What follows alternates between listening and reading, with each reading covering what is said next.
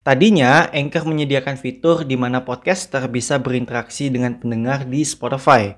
Fitur tersebut berupa fitur tanya jawab dan fitur polling. Bahkan saya sempat menggunakan fitur tersebut di episode Cerdas Cermat Podcast Pendek-Pendek ya.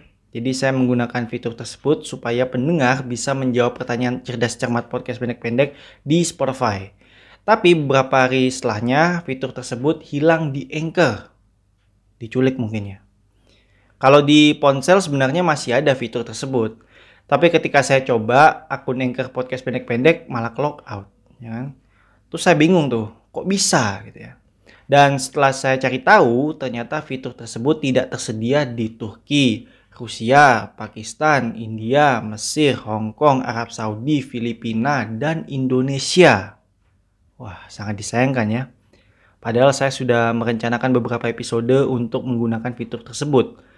Untungnya saya sudah memikirkan rencana cadangan kalau rencana awal tidak berjalan sebagaimana mestinya, jadi aman lah ya.